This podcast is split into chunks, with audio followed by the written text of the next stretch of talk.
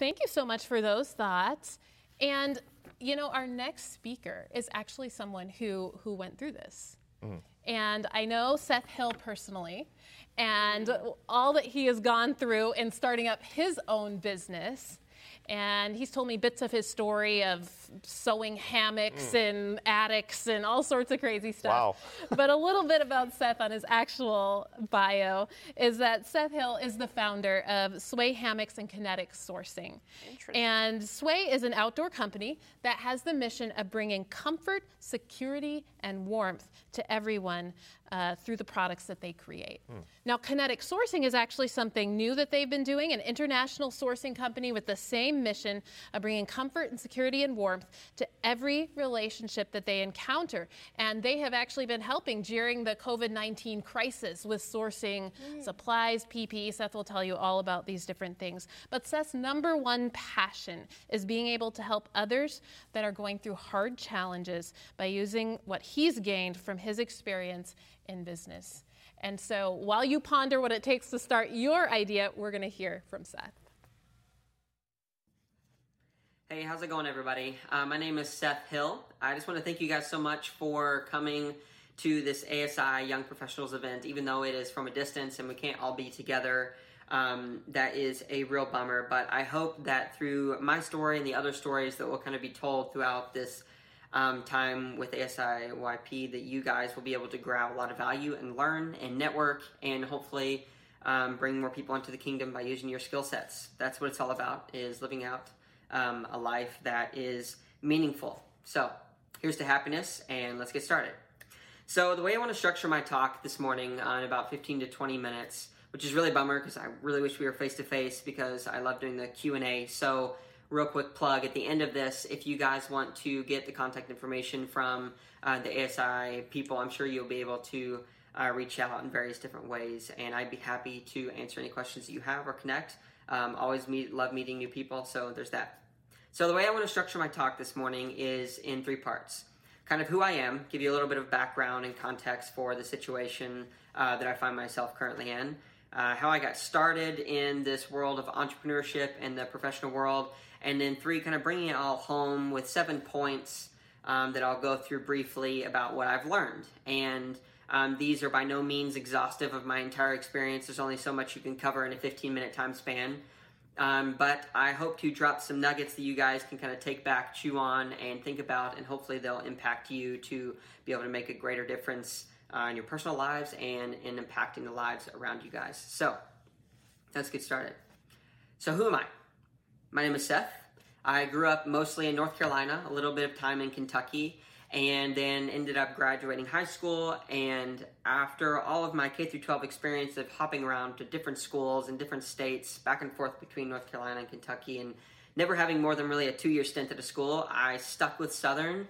Went there in 2011, ended up graduating in 2017 in May, and um, by and large, it was a good experience. Now, if you guys know me personally, um, which some of you may, some of you may not, you'll know that I have a different kind of view on education. I view education as one of the most prized possessions we have on this earth, but the way that we currently deliver education through our systems, um, talking about higher education, some lower education as well, I think is not the greatest. I think there's a lot of different ways that we could learn practically how to do things while doing it rather than talking about how to do it and then try to go do it and realizing that the things we were talking about, how we thought the world worked, really don't match up to how the world actually works. And there's a lot of um, stuff that's mixed in there that makes that so complicated. But overarching, that experience at Southern was a good one. Um, and it set me on a path to become the person I am today. So, the kind of going back a little bit, uh, I want to start my story from when I was 16 years old. So, when I was 16 years old, thought I had a pretty normal, average life. Uh, mom and dad were Adventist. Um, you know, had two siblings, two younger sisters. We went to church, part of Pathfinders. Everything seemed on the outside, at least from my 16 year old self, to be pretty typical. Um, never thought myself too far outside of any mold. Uh, but my life dra- dramatically shifted in October 16 of 2008. I came home one day and um, with my mom and two sisters, and we had found out that my father had taken his own life.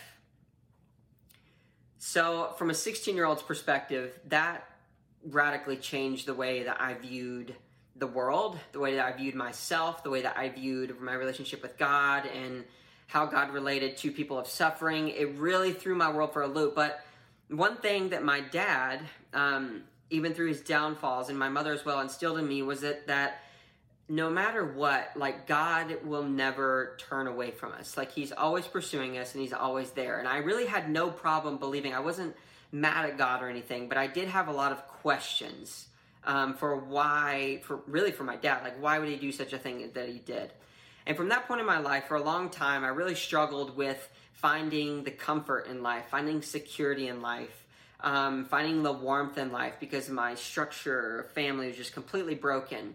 And I started down this path of kind of figuring out life for myself. But I have one thing in mind. I was going to make it through life and not let this affect me. I wanted to be bigger than it and I wanted to be successful, whatever that looked like. And that definition of success has changed throughout the years. During that time, success looked like happiness and money. So, happiness and money, I would say they have a correlation. I would say prior to 75,000 making $75,000 less a year and there's statistics to prove this, happiness doesn't really um, or money doesn't really affect happiness after that $75,000 mark. Look up that figure and you can Google that. And sh- there's studies that show that, like, up to that point, like, happiness is affected a little bit, but it's never like the end game. So I knew anyway, during that portion of my life, that success needed to be happiness and money. And as I started going through life and figuring it out, um, I found myself through high school, because that was when I was 16 that this happened. I was in high school, sophomore those sophomore, junior, senior year of high school, I did a lot of dabbling around just trying to figure out how to gain some source of power. And I found myself engulfed in a lot of video games, um, not very good video games. I found myself engulfed in pornography, um, was dabbling into witchcraft, and just trying to find a source of power and figure out like what it was that I could maybe grab onto to help me feel powerful. And it all ended up coming to a head, actually, um, fast forwarding to my college experience. So by college, um, this, I'm being like 19, 18, 19 years old, I'm starting to figure out that the stuff that I'm involved in, like especially the pornography and things like that, it wasn't really doing it for me. Like all it was doing was making me feel really dirty inside and really just messed up in my ways of thinking. And, you know, just to be not too incredibly graphic, but I remember my mind, all I could ever think about was like entertainment and sexual things. And I would say that the majority of the world is caught into that kind of just rat race. We'll call it the rat race. And and as I got to college, I started to figure out like this isn't going to work for me. So my uh, end of my sophomore year at Southern, I kind of had reached this point where I was like, okay, you know what, God, I can't figure out life on my own. It's pretty clear. Like, I got student debt that's starting to come in. I don't know what major I'm going to be doing in. My plans of what I thought the world was going to be like or how my life was going to pan out doesn't seem to be working at all. So I was like, God, just take my life and figure out like whatever it needs to be done, just do it. Start praying those prayers, which is a very dangerous in a good way prayer. And it all came to a point to where God led me to go be a student missionary. I had talked to one person and she kind of plugged the idea into my brain. She was like, hey, they need construction managers in the Philippines. I was doing construction management degree at the time. And I kind of dismissed the idea. But right after that um, talk that I had with this girl, she said um, that I should really think about it. And I did think about it. And I heard God's voice in my head was like, yeah, like she's serious. I'm serious. This is kind of what, what I want you to do. So I, and I think it was in April that I started, no, it was in March that I started to pursue this idea of going to be a student missionary. And I talked to the student missions department. It was already way late into the year, but everything just, the stars aligned. Someone ended up paying the rest of my tuition for the year and the money I needed to go basically to uh, the Philippines. I had a place to stay over the summer. I had no car, so I had a place to stay for free uh, by the grace of God and my awesome friend, uh, Coach Schwartz from Southern Adventist University with the Gym Masters. He gave me a place to stay. I had a job that was just across the street that I could walk to and from each day to build up money to survive, but also to like help raise a little bit myself for the Philippines. And it all just kind of fell into place. Um, but then right before going to be a student missionary, literally like the day before I was going to fly out, I got drunk um, with some friends And remember getting on a plane and being like, okay, like, you know, that was then, this is now. I'm leaving everything I have that's wrong with me in the US and I'm going to go into this Philippines experience and I'm going to be a light in a dark area and I'm going to be um, used by God. And while I believe that there is merit in that belief, it was a very selfish belief. And what do I mean by that? So, what I mean is when I got to the Philippines, I thought that, you know, because I was choosing to go from the US to the Philippines, that somehow made me a saint and that I was going to be able to just baptize people by the droves and it was just going to be this amazing experience and yada, yada, yada.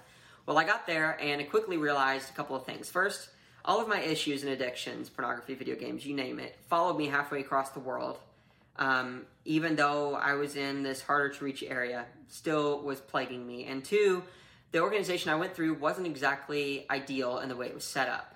And we there was I think 14 total student missionaries, and we all had lots of issues with each other. So that year ended up being just really hard. But it ended up being the best year of my life because, again, of a prayer I started to pray. And I found myself in the middle of a typhoon in a construction site, laying on my back, crying to God, realizing that I had reached rock bottom. Specifically, and I want to drive this point home because I've talked about it a little bit, but the pornography, pornography, first, well, let's back away from that for a second. Sexual intimacy is one of the most beautiful things in a marriage relationship that God has given us. There's a reason that God has so beautifully painted the picture between His church being the bride and him being the groom because there's a deep level of intimacy there in that relationship that is so beautiful. And when you have that in a marriage and you're able to love each other selflessly, that is one of the it is probably the most beautiful thing in this world. 1 Corinthians 13, we could have prophecy, we could have the ability to speak in tongues, we could literally do everything in the world, we could baptize by the millions, we could even give our life, but if we don't have love, we got nothing. So in the Philippines, I'm laying on my back, I'm crying, and I realize that, wow, the pornography thing has literally driven me to my wits' end. I literally heard God's voice in my head again, like, Seth, this is going to kill you. And I knew, I knew, I knew that something needed to change. Just like, God, I don't know what it is or how it's going to happen or what you're going to do, but please just take over my life and fix me because I had no power at that point. My desires and the beast inside, the monster passion, the animal passion, as Ellen White calls it, drove me to the places that I thought I never would go. I prayed that prayer and God started to transform my life.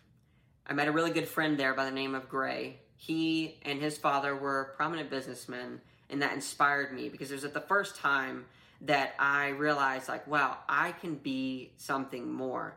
And as I built this relationship with them, I started to start little businesses in the Philippines, like making like basically sugar water popsicles and trying to sell it to kids. Probably not the best uh, for the health message. Um, but I started dabbling in these like business initiatives with the thought of like God was going to bless me because I, I, he just this is the desires and the skill sets he's given me. Like I'm entrepreneurial. Now I want to take the um, these skill sets that like are God's and figure out how to make something of that. So again, fast forwarding because I'm getting a little short on time. I got back to the U.S. after this year, and it radically changed my life. Because when I got back, I realized I could eat healthy. I could build things like build things entrepreneurially, come up with an idea, bring that to light, uh, create it into something physical product, and then show it to people and have them buy it. And like it was just this perpetuating system, and it's really awesome. So I got back to the U.S. and entrepreneurship started to become a big part of who I was. I took an entrepreneurship course um, from an awesome guy by the name Leon Weeks. Um, and as I took this course, we were instructed to come up with an idea and to build a prototype based on that idea. So I had the idea for an insulated hammock. So this insulated hammock was essentially going to be a hammock that you hang between two trees. You take insulation, you put it on the top, you put it on the bottom, you zip it all up, and it's basically a sleeping bag between two trees. And then I decided to call it Sway. And as I had this idea, I started to talk about it all the time and it perpetuated itself into like this snowball effect to where I started to be known on campus as this guy who had this awesome idea for an insulated hammock.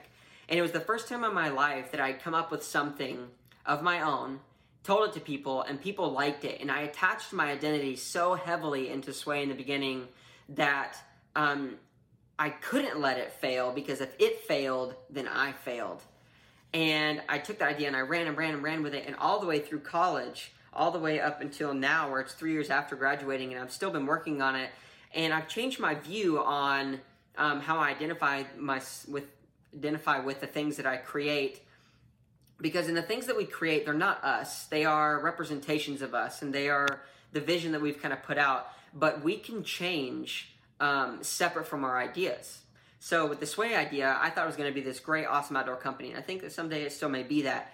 But now I see it as like an opportunity to continue to build my experiences and build networks and build relationships and ultimately bring more people into the kingdom. So I know that's a lot to unpack, but I got to kind of move forward here.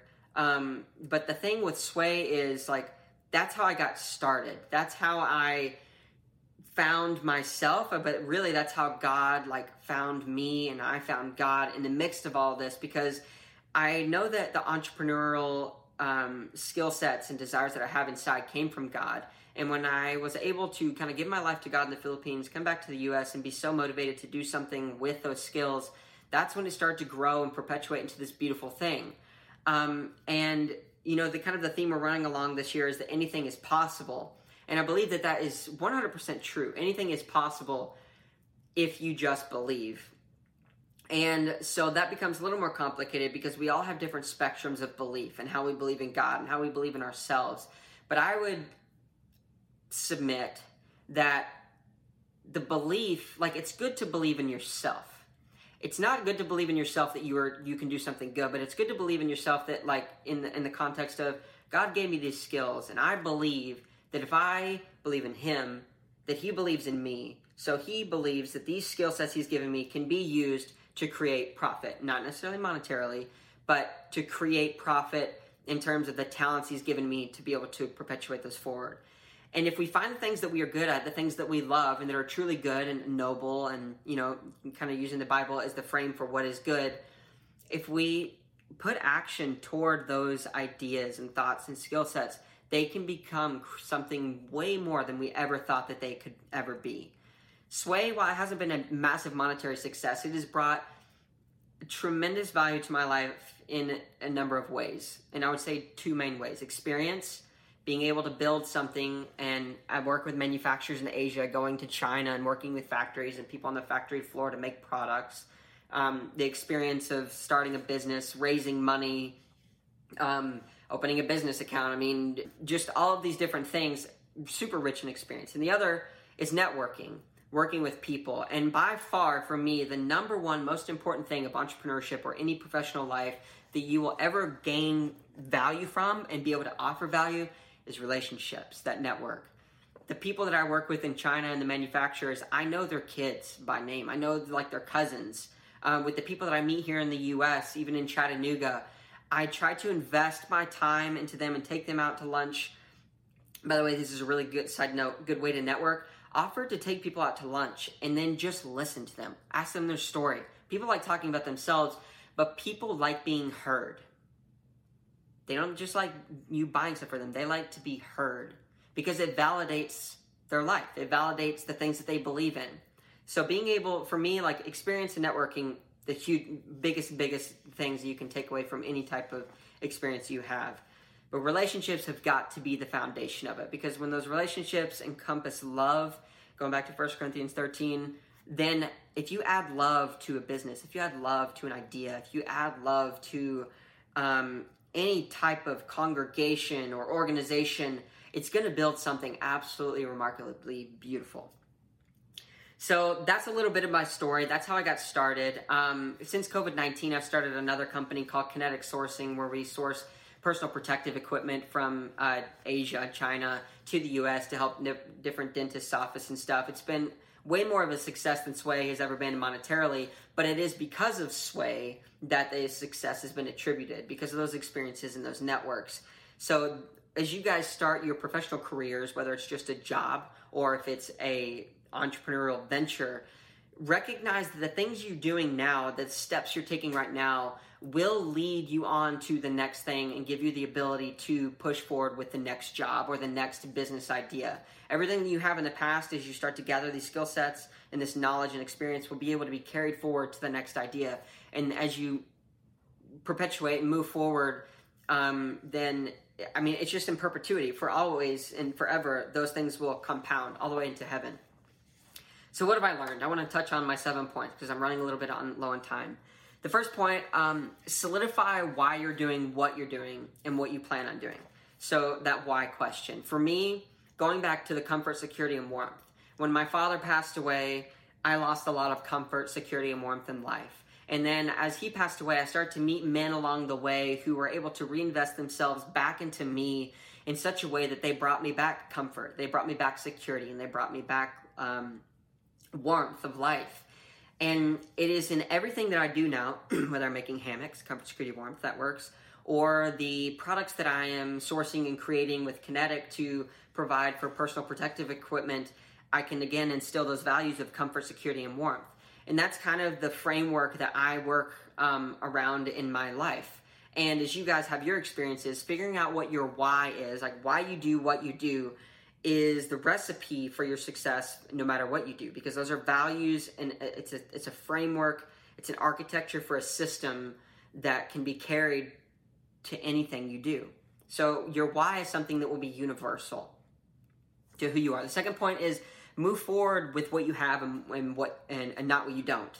So move forward with what you have not what you don't Specifically, right now I'm talking about money because when I first started Sway, I was like kind of lusting after this idea of Silicon Valley that I'm gonna go raise a ton of money, raise millions and millions and millions, get a billion dollar valuation, and then push it off, sell it. So the, my issue with Silicon Valley is, is they grow a lot of weeds. They do grow some oak trees, but they grow a lot of weeds, meaning that they spring up super fast. They look big, wow, but as soon as you flick the side of them, economic disaster, whatever, they fall over it's good to move forward with what you have. If you can avoid getting into debt, avoid it at all costs. Fund your inventory with pre sales.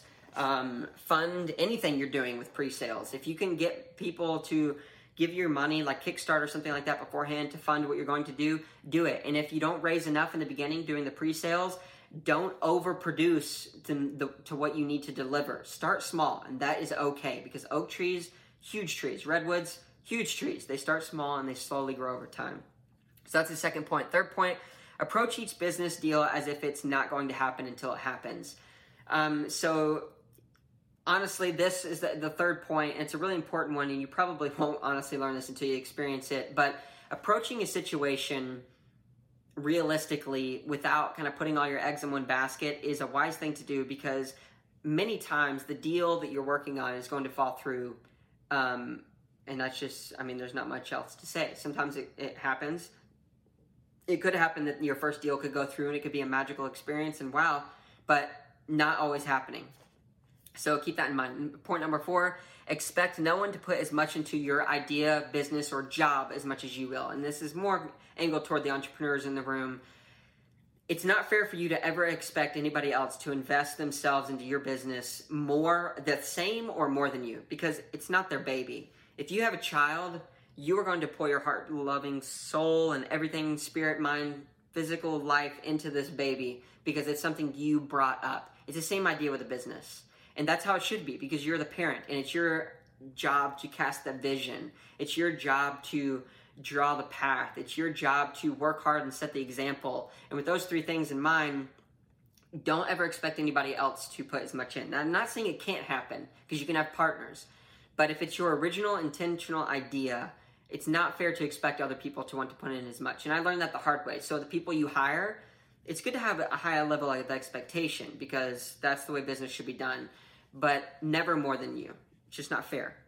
So that's point number four. Number five, uh, change your mind and pivot your thinking often. For me, great example, Sway when Sway was not doing that great at the end of this or beginning of this year because of COVID and losing a factory and Chinese New Year, a lot of issues happened. When COVID happened, we saw this big need for PPE. I had sources in, in China and we were able to pivot super quick to start up a new business. And it's the, it's the pivots, the ability to pivot quickly is what makes any idea or any entrepreneur extremely, um, what do I say, effective because if you're able to move quickly and change, you know, if tomorrow if hot dogs like Big Franks, I don't know, whatever. Tomorrow if I need to, we could start selling Big Franks.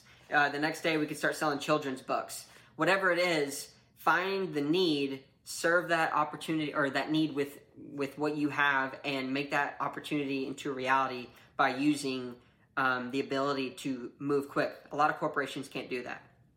Uh, so, sixth thing seek wisdom from many mentors of varying walks of life.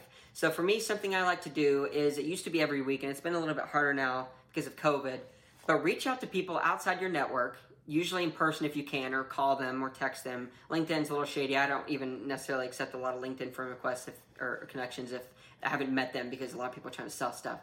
But reach out to people often from different walks of life. If you're in medical, reach out to somebody in business or a mechanic or a nuclear engineer or a software engineer. Reach out to these people and just listen to their story because there's a lot of wisdom that you can bring in from listening to people's stories and the things that they've experienced. And on top of that, it helps build out your network. So seek wisdom from as many people as you can. Um, be hungry. Ask stupid questions. There's never, do not be afraid to ask a stupid question. A lot of us do this. If you don't know the meaning to a word, ask the person who used that word the meaning to that word. And something you'll find out is a lot of people use words that they don't know the meaning to, but it just kind of works.